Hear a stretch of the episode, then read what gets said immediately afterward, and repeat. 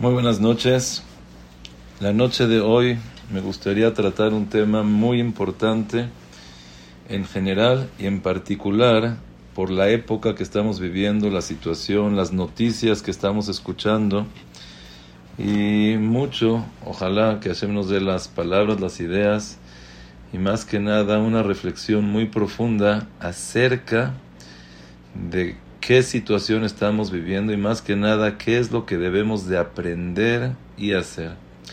La semana pasada hablamos, una persona salió de su casa y de repente se encontró que un balazo le tiró el sombrero, otro balazo le rompió sus sacos, entró totalmente apanicado, con un miedo tremendo a la casa y dice, Shemaisel, alguien me quiere matar.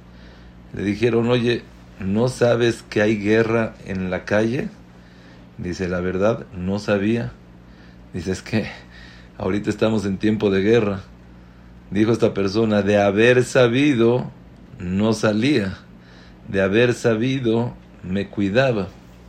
Quiere decir que cuando una persona está en guerra, se sabe cuidar. Lo peor que puede existir es cuando una persona no sabe que está en guerra, que una persona le quiera hacer daño.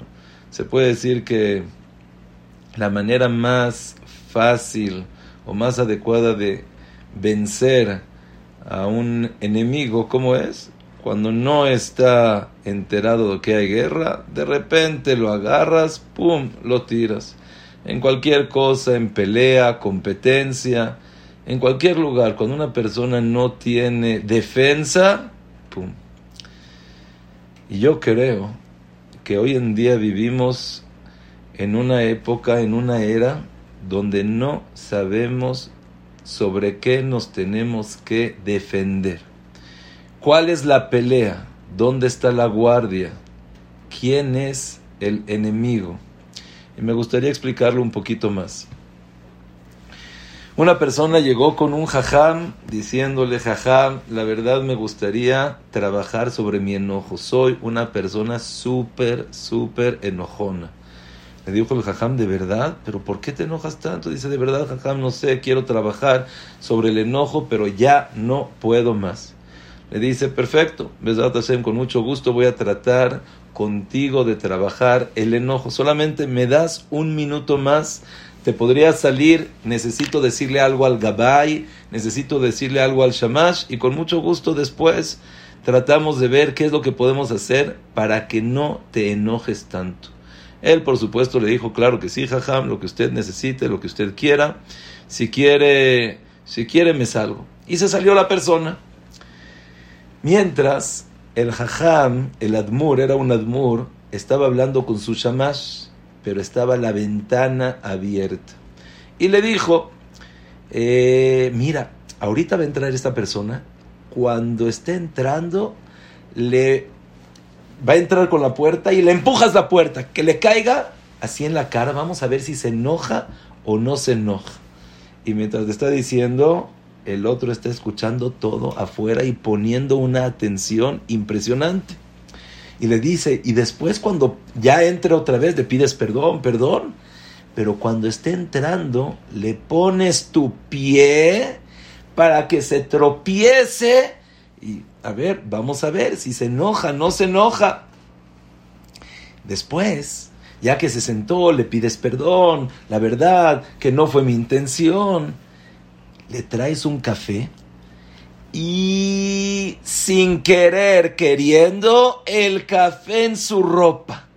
Y vamos a ver si se enoja o no se enoja. Acabó el Admur de decirle a su shamash y ya le llamó a la otra persona, pásele. Y como le dijo, cuando estaba entrando, la puerta la agarró, ¡pum! en la cara. Y no se enojó. Siguió entrando el pie se iba a tropezar, se cuidó, no se cayó, pero tampoco se enojó. Y la tercera es la vencida, se sentó, el café le cayó. No, dijo, no pasa nada, jajam, no se preocupe. Y el jajam le dijo, no, estoy entendiendo. Tú viniste porque eres una persona que te enojas mucho. Y la verdad que vi que te cerraron la puerta en tu cara y no te enojaste. Vi que te pusieron el pie y no te enojaste. Vi que te tiraron el café en tu ropa y no te enojaste. ¿Cómo puede ser? Le dice Jajam, Jajam, le quiero decir una cosa. Cuando usted hable con su shamash, tiene que cuidar de que no esté la ventana abierta. Ya sabía que me iban a echar la puerta, el pie, el café. Ya estaba preparado. Ya sabía a qué me estoy enfrentando, qué es lo que me viene. Por eso no me enojé. Escuchen lo que le dijo el jajam. Le dice, Shma osneja pija medaber, que escuchen tus oídos lo que dice tu boca. Cuando sabes que te van a poner un nisayón, una prueba, no te enojas. Porque sabes que te están probando. Porque sabes que ya está todo planeado. Y como dicen, es un plan con maña. Querían ver si te enojas o no te enojas. Y le dijo el jajam, de la misma manera tienes que saber que Hashem te está probando. Las situaciones que te encuentres en la vida, en la vida es solamente una prueba para ver si te enojas, no te enojas. Es solamente una situación donde te va a ayudar a crecer, a superarte, a ser mejor.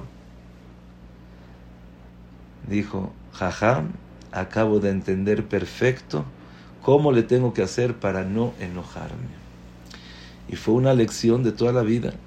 Yo muchas veces me pongo así a pensar, cuando pasan cosas, digo, ay, Hashem seguramente me está viendo arriba, a ver si te enojas o no te enojas, a ver cómo reaccionas, a ver cómo tomas las cosas. Todo, absolutamente todo, es una prueba de Hashem. Y les quiero decir algo un poquito más. Una vez vi una foto con un mensaje muy bonito el cual decía, la vida es como un examen y lo malo es que nosotros pensamos que las mismas preguntas que tenemos nosotros la tiene el compañero y nos ponemos a copiarle y no sabemos que cada uno tiene sus propias preguntas. Quiere decir, Hashem te puso en la vida, te puso con problemas, con situaciones, con adversidades, porque ese es tu examen, esa es tu prueba y esa es tu manera de crecer. Varias veces me ha pasado que viene gente a aconsejarme, a aconsejarse acerca de un problema, de familiar, de salud, de cosas, y yo le pregunto, ok, tienes este problema, vamos a pensar un poquito más por qué Hashem te lo puso. ¿Por qué estás en esta situación? Si es situación de Parnasá, ¿por qué? ¿Qué es lo que quiere Hashem de ti? Si es una situación de Shalom Bait, ¿qué busca Hashem? Si es una situación con tus hijos, ¿qué es lo que quiere Hashem de ti? Y Baruch Hashem, la mayoría de veces hemos tratado de analizar y ver la situación, qué es lo que quiere Hashem de mí, que me, que me refuerce más en, en ¿Qué es lo que quiere hacer de mí? Que deje las cosas pasar. ¿Qué es lo que quiere hacer de mí? Que no sea tan rígido. Cada persona tiene que ir viendo la situación donde está y por supuesto ver a su esposo, a su esposa, suegros, suegras, papás, hermanos, hijos y darse cuenta qué es lo que Hashem quiere de mí. ¿Qué es lo que Hashem espera de mí en esta situación, en un futuro. Toda la vida que Hashem nos mandó es solamente y nada más situaciones para poder crecer y ser mejor. Y me gustaría explicar un poquito más este punto para Besrat Hashem llegar al punto que queremos tratar. Dice el Gesed de Abraham, que es el abuelito del Jidá, Boreolam le da a la persona una esposa, pero a la medida exacta para que la persona pueda crecer con las diferencias que existen entre ella. Y hay veces las quejas que ella tiene con él son las cosas que Hashem le está diciendo por intermedio de ella. Si le dice es que no me pelas, si le dice es que la verdad no tienes tiempo para mí, quiere decir que Hashem está diciendo necesitas tener más tiempo para mí, pelarme más. Y así explica mucho el Gesed de Abraham. Quiero dar un ejemplo, varios ejemplos claros que lo vimos en la historia, que nos va a llegar, nos va a llevar, a Hashem, a entender en la situación en la cual estamos. Pero primer punto que dijimos, si la persona sabe que estás en una guerra, te sabes cuidar. Si no sé que estoy en una guerra, pues estoy expuesto a todo. Me pueden pegar por acá, por acá, por acá. Por ejemplo, yo sé que los árabes van a atacar, pues te pones en la guardia, pones policías, pones eh, soldados. Si no sabes, Barminan, primero. Segundo, toda la vida es una prueba, pero más que prueba, son oportunidades para que la persona crezca. La familia, principalmente esposo y esposa, hijos, son situaciones en la cual la persona aprende a crecer. Y voy a explicar un poquito más para poder entender. Por ejemplo, Abraham Avino, que fue el patriarca, el primero, la base, el fundamento de todo el judaísmo y de donde venimos todos nosotros. Él tuvo que reforzar su emuná. Y por eso nació de papás idólatras. Vivió en una ciudad de idolatría. ¿Para qué? Para poder entender qué es la idolatría y poder decir eso no es para mí, no es para mí, no es para mí. Porque de, si una persona no tiene el nisayón, no tiene la prueba, no tiene la adversidad, pues nunca va a crecer. Si yo nunca tuve la prueba de Abodázara, pues no sé, no está en mí. Abraham vino fue el patriarca, la base, como dijimos, el fundamento entonces tuvo que estar expuesto a gente idólatra. No nada más sus papás, hermanos, sino toda la ciudad. Y ahí fue cuando él mismo empezó a llegar y decir, esto no es para mí, esto no es verdad. Y empezó a romper una, empezó a romper otra. Su papá vendía estatuas, vendía ídolos. Un día llegó y le dijo, papá, mira, todo está, no, mira, aquí tiene el martillo. Le dice, hijo, ¿cómo crees que, que se va a mover? Y va a romper a las demás.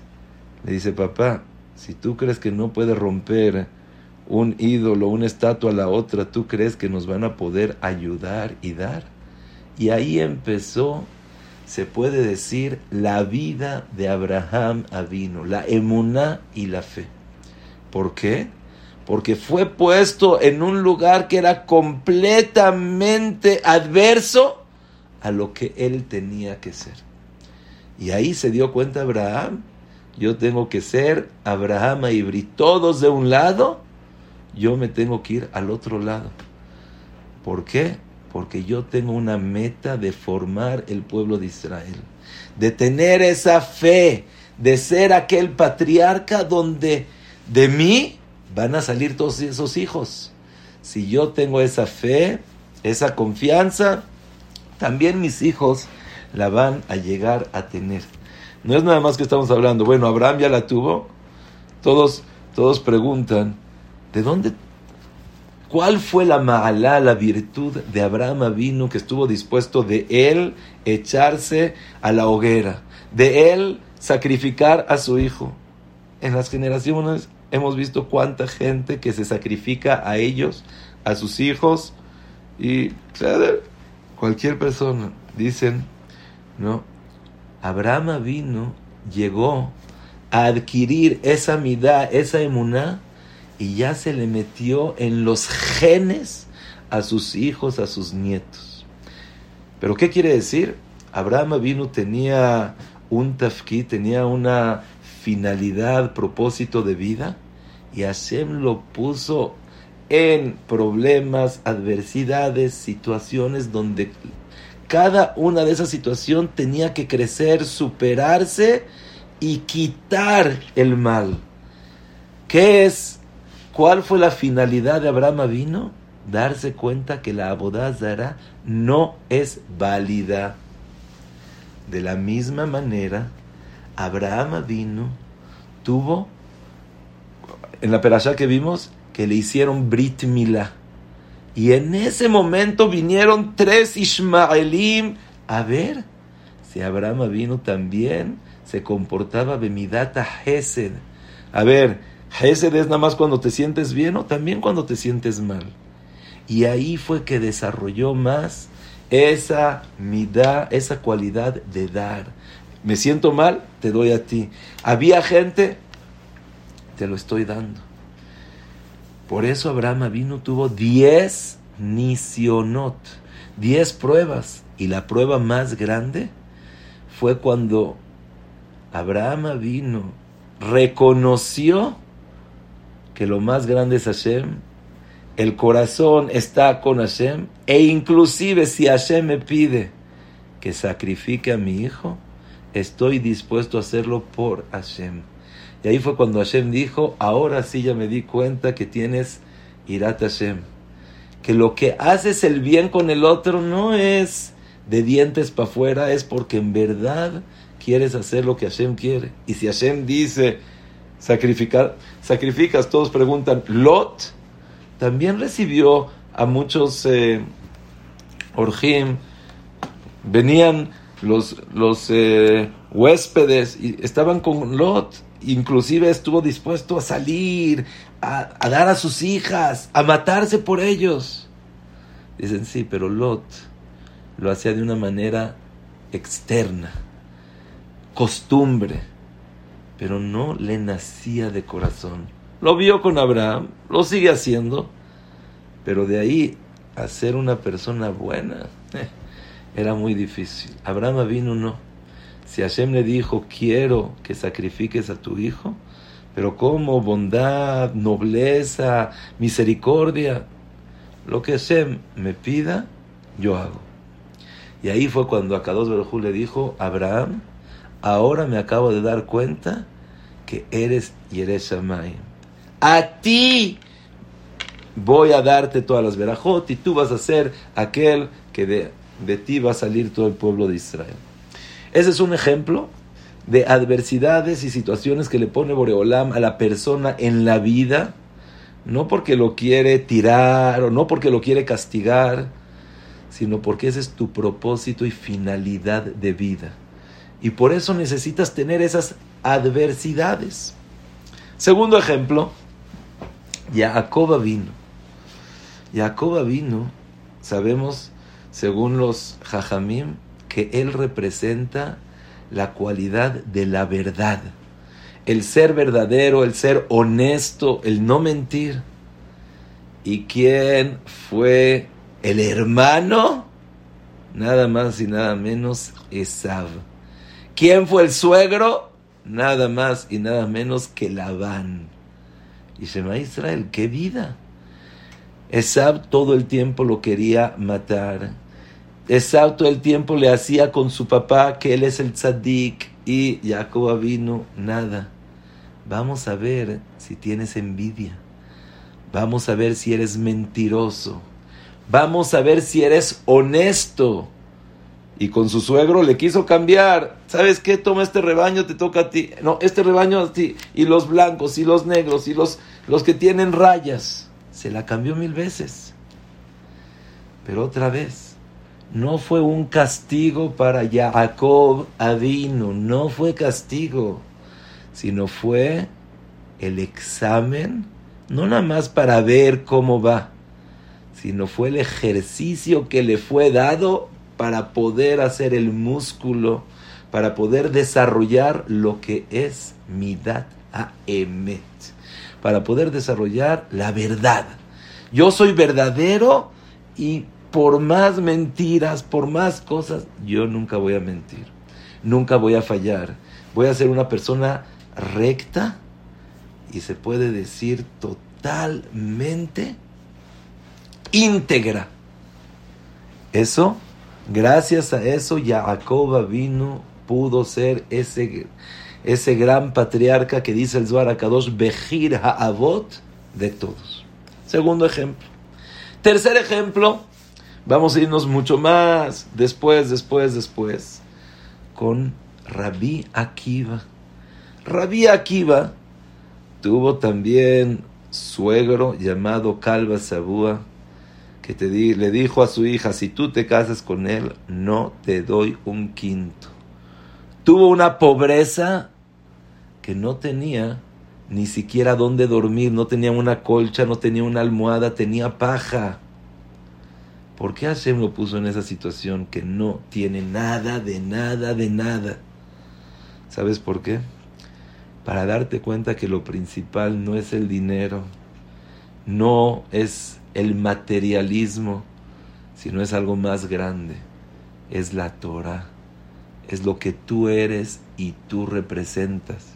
Y así le dijo a su esposa, le dijo, Rachel, si en mí estaría te regalaría Jerusalén Shel y le dio un collar, diciendo, lo principal para nosotros no es el dinero, lo principal para nosotros es ese sueño de que queremos que se construya el Betamigdash, lo que yo valgo, lo que tú vales. Y ese fue la esencia de Rabí Akiva. Otra vez, según el propósito, según la finalidad, le puso a Kadosh Barujú la prueba de pobreza. La, la prueba de que no sabes nada, esfuérzate. A los 40 años sí, no, era Amaretz total. Pero quiero que te esfuerces. Quiero que tú inviertas, te metas, te mates y por eso llegó Rabí Akiva a ser aquel que fue el protagonista, el fundador, el, el dirigente de lo que es la Torah Shebealpe. Tanto así que Moshe Rabbeinu cuando lo vio dijo, Boreolam, ¿tienes una persona como Rabbi Akiva? Le dijo Rabbi Akiva es otra cosa. Cuarto ejemplo, y con esto acabo. Yosefa Tzadik. Todos nosotros le llamamos Yosefa Tzadik. ¿Por qué tzadik? ¿Cómo?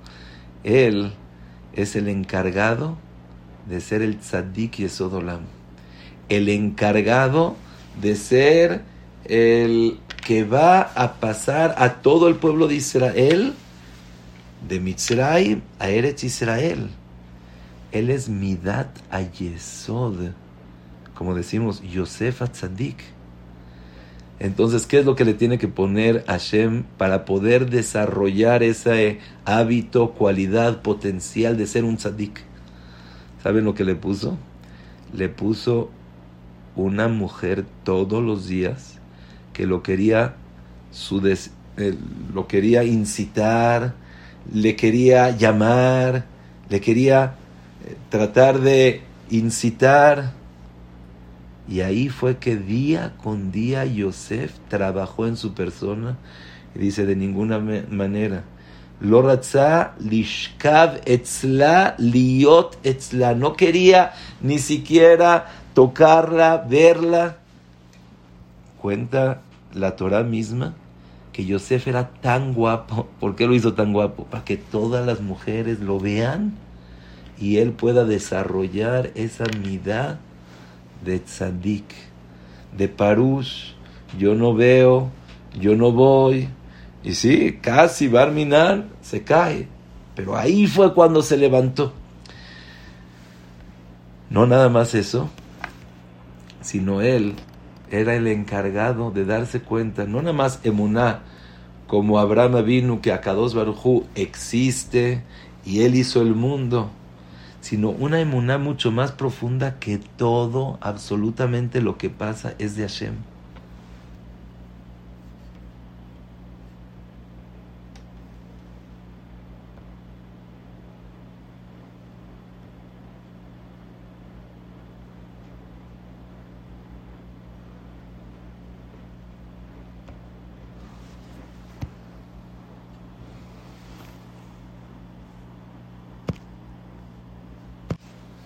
Entonces estábamos con Yosef Atzadik. No nada más que él tuvo el nisayón de Arayot de mujeres para poder ser ese tzadik, sino también de la emuná. Dijimos, no nada más una emuná como Abraham vino, sino una emuná que todo lo que pasa es de Hashem. Que inclusive cuando sus hermanos lo quisieron vender, él dijo, ustedes pensaron para mal, pero Akados Barujú pensó para bien. Quiere decir, todo lo interpretó para bien, todo dijo que fue de Hashem. Y otra vez nos damos cuenta que según el propósito y la finalidad de lo que él tiene que ser, por eso es puesto en esa época, con esa familia, ¿a dónde fue puesto Yosef? Nada más y nada menos que en Mitzrayim, que la abodazara es Shema Israel, que Arayot, la Gemara dice que Teisha Kabim, Azara Kabim Yardu de Zima al Olam y nueve lo agarraron los Mitzrim. Quiere decir que era una cosa asquerosa. Otra vez, ¿qué vimos? Con Abraham vino, lo puso a Kadosh Baruj en el lugar donde él tenía que estar para poder enseñar esa emuná.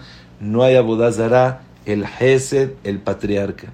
A Jacob, a Kadosh Barujú lo puso con el sheker, con la mentira, para poder decir quién soy. A Yosef lo puso en Mitzrayim, con Isionot, mujeres. A Rabbi Akiva, con una pobreza tan grande, la cual le enseñó quién es el enemigo y cómo tiene que guerrear. Y ahora sí me gustaría plantear cuál es nuestro tafkid, nuestra finalidad, nuestro propósito como generación en la generación que estamos viviendo. Yo entiendo que cuando fue la Inquisición, la gente tenía que reforzarse en esa emuná, en esa fe, que yo no voy a cambiar mi religión por otra religión. Yo le soy fiel a Hashem e inclusive estoy dispuesto a dar mi vida con tal de mantener esa fe, ese cumplimiento de mitzvot. Entonces entiendo en esa época qué es lo que cada uno de nosotros tenía que hacer. Y seguramente de eso se tenía que hablar, los jajamim decían, tenemos que ser fieles a Kadosh Barujú, no bajar la guardia, no dejar de creer, adelante, continuamos, vamos. Sí, puede ser que demos nuestra vida, pero estamos dando la vida a Boreolam y tenemos Olam Abba. Igualmente, en el tiempo de los griegos, Yaván, que lo que hablaban, lo que decían, que era vamos a estar todos juntos, vamos eh, juntos, vamos a tener eh, deportes, los goim con los yehudim, vamos a estudiar juntos a las universidades, vamos a casarnos juntos. No te quiero convencer, no te quiero matar. Entonces, en esa época, ¿qué es lo que teníamos que pelear? ¿Qué es lo que teníamos que hacer? De ninguna manera. Yo tengo que estar convencido, separación, separación, separación. Yo estoy con mis cosas, ellos con las suyas. Yo tengo mis creencias, mis estudios, mis deportes, mi convicción y no me junto con ellos. Se puede decir que era claro lo que teníamos que hacer. Y quiero dar un último ejemplo que nos va a tocar ahorita un poquito en Hanukkah. Fue cuando querían acabar todos los griegos Timuetasmanim, llegaron y profanaron el Betamigdash, impurificaron todo. Dice el Bach, la gente estaba débil en el cumplimiento de mitzvot. ¿Qué es lo que se necesitaba hacer? Reforzar. ¿Qué es lo que se necesitaba hacer? Que Akados Barujú vea que estás dispuesto a dar tu vida por la Torah, por las mitzvot. Escuchen esto porque es muy fuerte. No es tanto las tefilot que tenían que decir, sino enseñarle a Hashem cuánto me importa la Torah y cuánto me importan las mitzvot. Repito porque es algo muy importante. Hay veces que Hashem no está esperando de nosotros una tefila. Por ejemplo, cuando llegó Amán y quería matar a todos los Yehudim, Esther lo que hizo fue ayunen, pidan tefila, necesitamos a ustedes. Y eso fue todo. Pero en Hanukkah nadie dijo digan tefila, nadie dijo ayunen. ¿Qué fue? Demuestra cuánto estás dispuesto y cuánto quieres por la Torah y por las mitzvot, por Hashem. Hay tiempo de tefilá, pero hay tiempo de demostrar qué es lo que quieres, qué es lo que buscas, a dónde vas. Y eso fue una introducción solamente, y repito, cuando una persona está en una guerra, ah, ya sé que me tengo que cuidar ya conozco al enemigo, entonces ya sé qué es lo que tengo que trabajar. Abraham conoce que es Abodazara, tengo que trabajar en Emuná. Jacob conoce que es Sheker, tengo que trabajar en Emet. Rabí Akiva ve que es pobreza porque tengo que trabajar en mi interior. En las épocas, Akados Barujú nos ha dado nisionot, pruebas porque cada época y época, generación y generación tiene sus pruebas. Y ahora sí me gustaría preguntarnos cuál es el enemigo en estas épocas. ¿Contra quién estamos peleando? ¿Cuál es el nisayón y la prueba que Hashem nos está poniendo en estos momentos?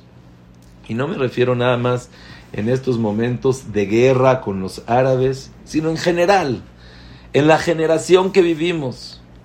Se puede decir, Baruch Hashem, nunca, desde Adama Rishon hasta el día de hoy, ha habido tanta abundancia. Nunca las cosas han sido tan fáciles. Máquinas, tecnología. ¿Quieres viajar a Israel? En un segundo, avión quieres hablar por teléfono con alguien, antes te, te costaban las llamadas. Hoy en día ni siquiera te cuesta, ya tienes todo gratis, puedes hablar con una persona, puedes hablar con el otro, ya no cuesta. Todo el mundo se hizo, Baruch Hashem, la medicina, cómo ha cambiado, cuánta ¿Cuántas enfermedades se han curado? Tienes gripa, te tomas esto. Te duele la cabeza, te tomas esto. Necesitas algo, hospital, operación. Vivimos en una época, se puede decir, con abundancia, con sociedad, ropa, comida, lugares para pasear, para, para pasarla bonito.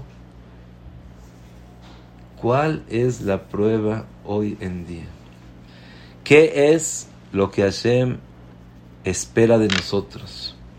¿Cuál es la finalidad como generación?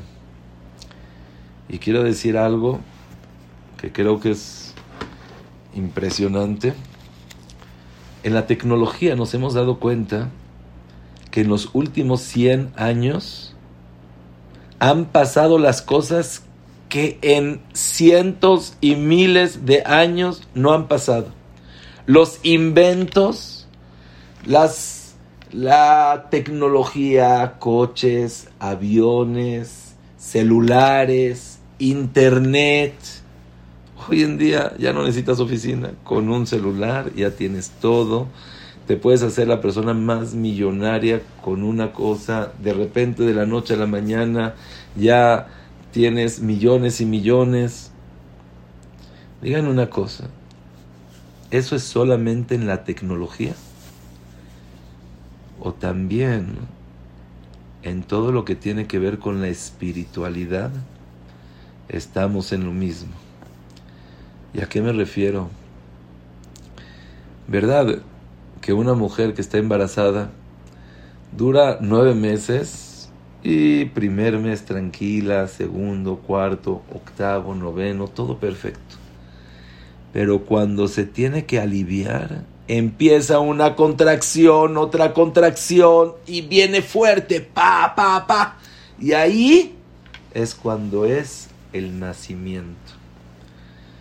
Dicen los jajamim que de la misma manera Boreolam también tiene al mundo. Dice la Gemara en Sanedrín, el mundo tiene seis mil años el séptimo, como Shabbat, son seis días. El séptimo, Haruv, Shabbat. ¿Verdad? Que en Erev Shabbat, el viernes, ya se empiezan a cocinar las cosas para Shabbat. Ya desde antes, desde el viernes, ya se empieza a sentir la esencia de Shabbat, los olores de Shabbat. Ya se empieza a probar la, comida de Shabbat, la persona se empieza a bañar, a vestir.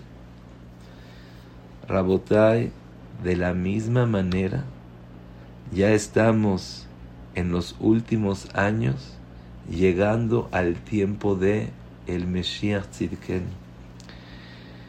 Por eso las cosas se están haciendo tan, tan, tan rápido.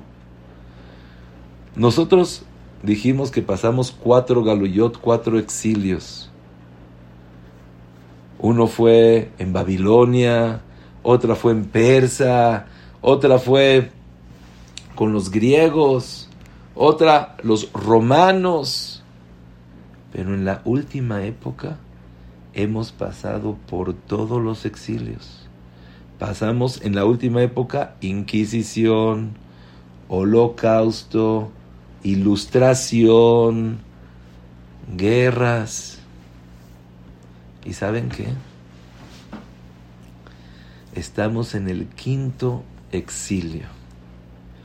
Dice Rabhaim Vital que después de cuatro exilios va a venir el quinto exilio que son los árabes. Y aquí me gustaría clarificar una cosa que varios me preguntaron la clase pasada. Dije, Vital dice que van a gobernar en todo el mundo y después Boreolam va a hacer milagros. ¿Qué quiere decir gobernar en todo el mundo? Exactamente lo que estamos viviendo ahorita, que se siente sentimientos de antisemitismo en todo el lugar, terrorismo en todos los lugares. Pero esto es lo más bonito de todo. Sobre esto está escrito que después de tanto temor, de tanto miedo, de tanto terror, va a venir la luz más grande que hemos vivido. La luz de Shabbat Kodesh. Está raro, ¿no? Que todas las cosas han pasado en Shabbat. Pasó una cosa en Shabbat, pasó otra cosa en Shabbat. Y... Pero vean qué impresionante. Dijimos que hay cuatro exilios el quinto exilio es el exilio de los árabes. Y después Bezrat Hashem Boreolam va a hacer milagros con nosotros, el cual nos va a dar muchísimo más de siempre. ¿Quieren ver algo increíble? Las tres, cuatro fiestas que tenemos, cada una representa a un exilio. Pesach, a Babel, Babilonia.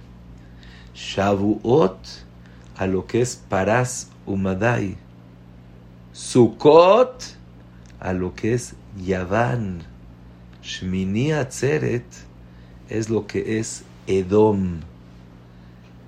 E inmediatamente después de Shmini Atzeret, de lo que es Simchat Torah, es cuando llega el quinto exilio, que es el exilio de los árabes de Ismael.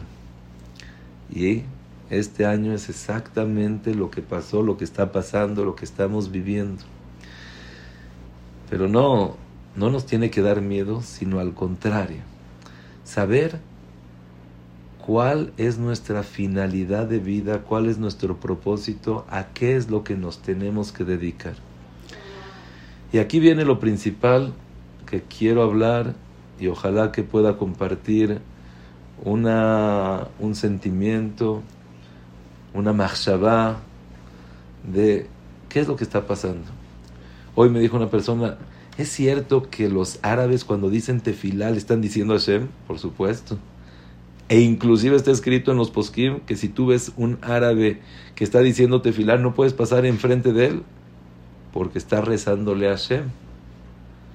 Y nos preguntamos nosotros, oye, pero si los árabes también son hijos de Abraham vino, e inclusive Abraham vino pidió por Ismael, Boreolam, ojalá que Ismael viva y Akados Barujú recibió esa tefilá, sí, en el Midrash está escrito, Shema el Vai Ata, pobre de ese momento que Abraham vino pidió.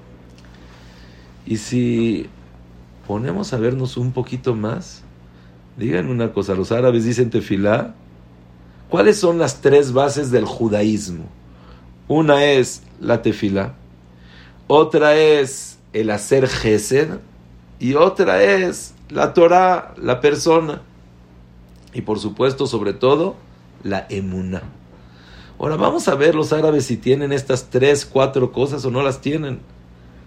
¿Ves? Dicen tefilá más que nosotros, cinco veces al día. Nosotros tres. En Kippur, cinco veces. Ellos, cinco veces diario. Oye, Shema, nos están ganando. Y dime, ellos cómo son de Gesed. Sabemos que las mesas que ellos tienen, que ellos ponen, cómo, cómo tienen mesas impresionantes, sí, son Baale Gesed. Abraham vino, como dijimos, le enseñó a Lot, a Ismael, a Dar. Entonces también tienen Gesed. Y el Tzeniut, Shema, desde niñas, las ves con el turbante, las ves tapadas totalmente. Impresionante. Y la emuná que tienen, se puede decir que también es, ¿qué decir emuná? Tienen fe y están dispuestos a dar su vida, a dar la vida de sus hijos y dar todo. Shema, o sea, las tres, cuatro cosas están impresionantes. Pero cualquiera de nosotros dice, sí, pero son lo peor que existe. Cosas que en la vida habíamos escuchado, las escuchamos. Cosas que dices son ingenuas, cosas que dices son para una persona loca o peor decir, ¿saben por qué? Porque puede ser que tenga todo, pero la cabeza la tiene mal, la tiene atrofiada, la tiene totalmente disfuncional. Cuando una persona, vamos a poner un ejemplo, una persona tiene todo el poder del mundo, todo el dinero, pero tiene una cabeza mala, es lo peor que puede existir en el mundo. Y Max Shemoves dijo lo que fue Otoa Ish, nazi, Hitler, sí, tenía un poder de convencimiento impresionante, tenía una potencia, pero en vez de usarlo para el bien, lo usó para el mal.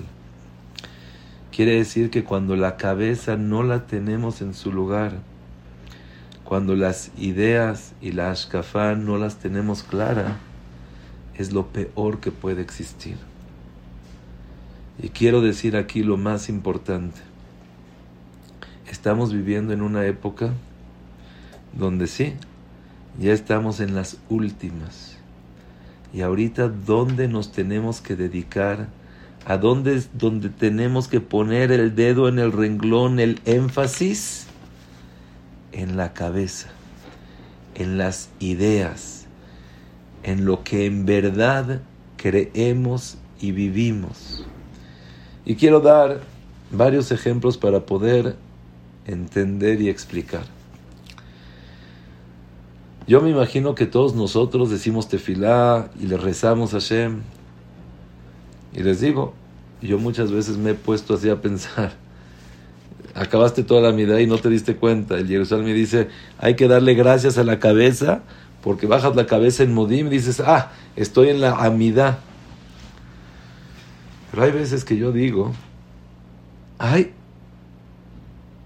si existe Hashem, estoy diciéndote filá a Boreolam, quiere decir al que hizo todo el mundo, al Todopoderoso, me está escuchando, estoy hablándole a Él, le puedo pedir todo. ¿Qué quiere decir? Hay veces que hacemos las cosas, pero en verdad creemos en lo que estamos diciendo, viviendo, pidiendo tefilá. Y hay que ser sinceros con nosotros mismos. Cuando dices tefilá, estás diciendo tefilá sabiendo que Akados Baruj te está escuchando y Él es el que puede hacer todo. Primer ejemplo. Segundo ejemplo. Estamos en la casa, Baruch Hashem, tranquilos, contentos. Te preguntan, ¿tú crees en Hashem? Sí. ¿Y Hashem es el que hace todo? Sí, por supuesto. Pero de repente escuchamos que alguien en la familia empieza a toser y Shema, lo primero que piensas, a ver, eh, ¿qué medicina le voy a dar? ¿Y a qué doctor le voy a hablar? ¿Y a qué hospital lo voy a llevar? Y si te preguntas y cuestionas bien, ¿Hashem es el que está mandando? ¿Hashem es el que está viendo en esa ventanita y me está mandando una prueba? O vamos a poner un ejemplo más fácil. Estás en la calle y una persona se te metió y Shema Israel casi chocas y le empiezas a gritar, ¿qué te pasa? No sabes manejar, fíjate. Después a lo mejor piensas, ay, Hashem es el que mandó las cosas. Y otra vez, sí, nosotros decimos que tenemos mucha emuná, pero cuando estamos actuando, en verdad sentimos que todo es de Hashem. Hashem nos está manejando. Hashem me dio a mi esposa, a mi esposo, la situación de Briut, de lo que es eh, la salud, la situación económica, donde yo estoy, todo eso está diseñado por Hashem y Hashem es el que quiere hacer todo eso. O ahí ya no pensamos en eso. Y por último, y creo lo más importante, cuando vivimos en el mundo, en la vida así, pensamos que Hashem hace las cosas, le pido a Hashem, pero estoy viviendo con una fe, con una emuná de que todo este mundo es una preparación para el próximo mundo, que todo lo que estoy viviendo es solamente una prueba, un gimnasio para poder llegar a lo que es Olam Abba. Cuando yo llego a Shabbat Kodesh, Siento que todos los días me estoy preparando para llegar a Shabbat y cuando llegó Shabbat digo, oh, no nada más es un día de descanso. Estoy satisfecho, estoy realizado, estoy viviendo con Hashem. O nos falta ese sentimiento. Y aquí es lo principal, lo principal, lo principal. Vivimos en un mundo que sabes cuál es el Nisayón. Exactamente toda la abundancia que existe. Se nos olvida que existe Olam Se nos olvida que existe un Mesías, un Betamigdash, que tenemos una finalidad de vida, que no estamos aquí para toda la vida antes habían problemas, habían situaciones, entonces la persona dice, Hashem, vamos a pasar la vida y vamos a llegar. Una vez contó Rabades que su papá le dijo, la verdad, hijo mío, yo creo que es mejor vivir en una casa rentada que tuya. Dice, Jabal, es una tontería, se vive poco tiempo, ya nos vamos, ya nos vamos. El Hafetz Haim, cuando cuando le decían, jajam, ¿cómo vive en una casa así? ¿Por qué no le pone piso? ¿Por qué no le pone cortinas? Y le pregunta, ¿y tú dónde estás? Dice, no, yo vine por un día. El Jafet Jaim les decía, yo también vengo por un tiempo corto. Y Rabotay, aquí está lo principal. Puede ser que tengamos todo, pero nuestra cabeza no está bien estructurada. Balateshvi Elef Abdalot, los árabes, Emuna, Tefila, Tzeniut, Hesed. Pero la cabeza está atrofiada, la cabeza está mal. Y aquí es donde tenemos que saber cuál es la guerra. ¿Dónde estamos parados y cuál es nuestra finalidad? Se puede decir como las últimas generaciones. Repito, Abraham Avinu fue el principio. Dice en la Gemara, fueron dos mil años de tou, de vacío, que no tenía propósito el mundo. Dos mil años de Torah desde Abraham vino, ahí fue cuando se dio la Torah, se hizo el Mishkan, Betamikdash. Y después vienen dos mil años de lo que se llama Yemot Amashiach. Y ya estamos se puede decir, cerca de los seis mil. Como Shabbat, cuando va a entrar Shabbat, entonces se siente desde antes la Gehará de Shabbat. ¿Cuál es nuestro tafkid? ¿Qué es el Shabbat? El saber que la finalidad más grande no es este mundo, sino es el mundo venidero. ¿Y qué pasa si sabemos que el mundo venidero es la finalidad?